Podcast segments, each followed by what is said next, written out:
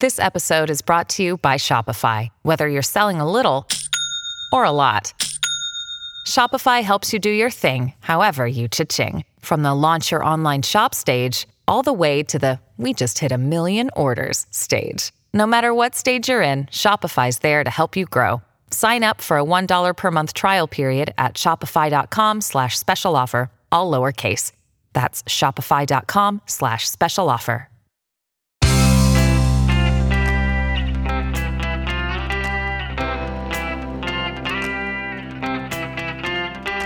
Changing your life one story at a time. This is the Chicken Soup for the Soul podcast with Editor-in-Chief Amy Newmark.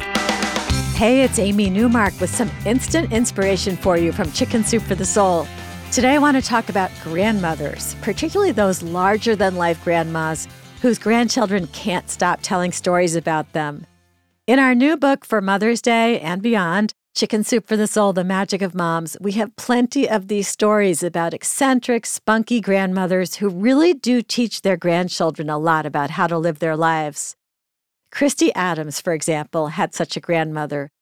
One day, Christy received an urgent call from her aunt. "Turn on the T V. Granny's on the Channel ten News."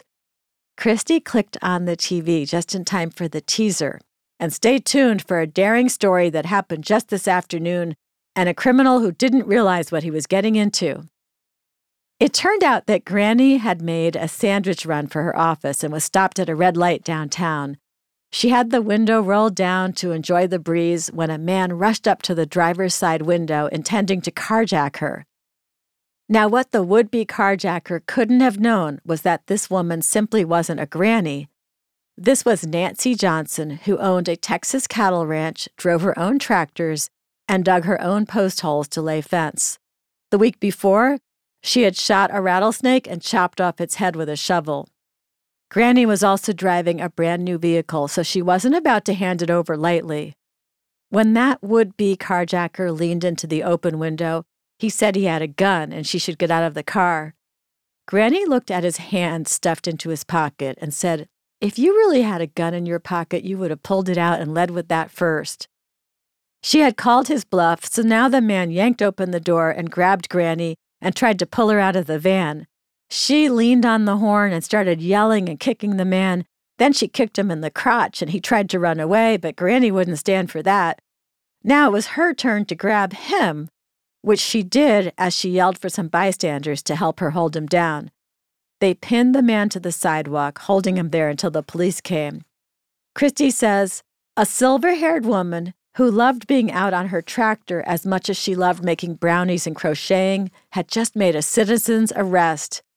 She says this was one of many lessons she learned from her grandmother. She encouraged us to push boundaries and expectations, but even more so, she taught us fearlessness.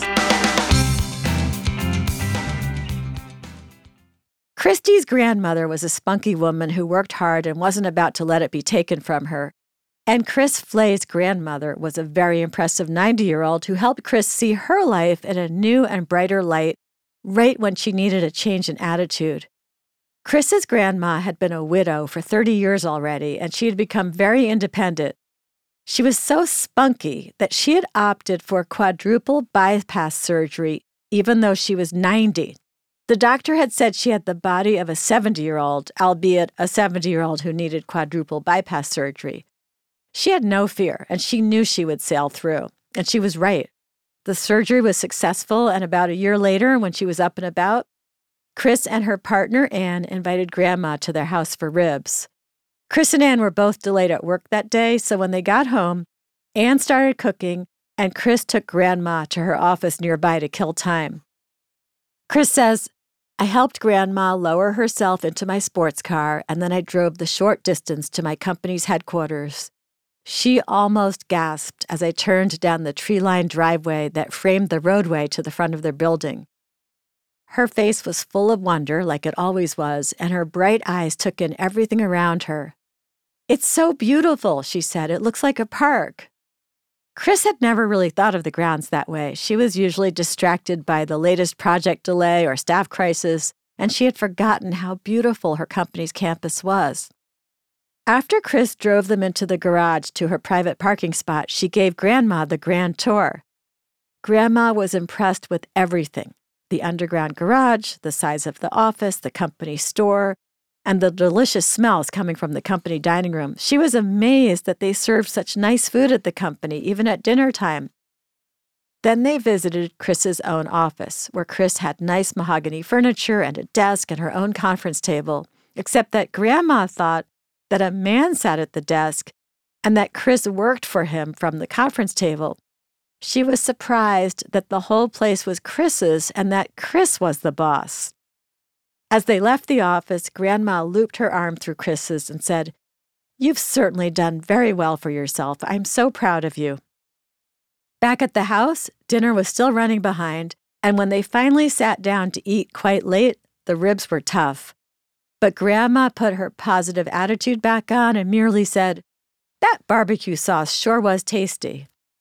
Chris says, "My employer's headquarters, my office, and even my job never looked as wonderful as they did that day through my grandmother's eyes, her glistening gray eyes that always sparkled with possibility and only lingered on the good, especially when she looked at me."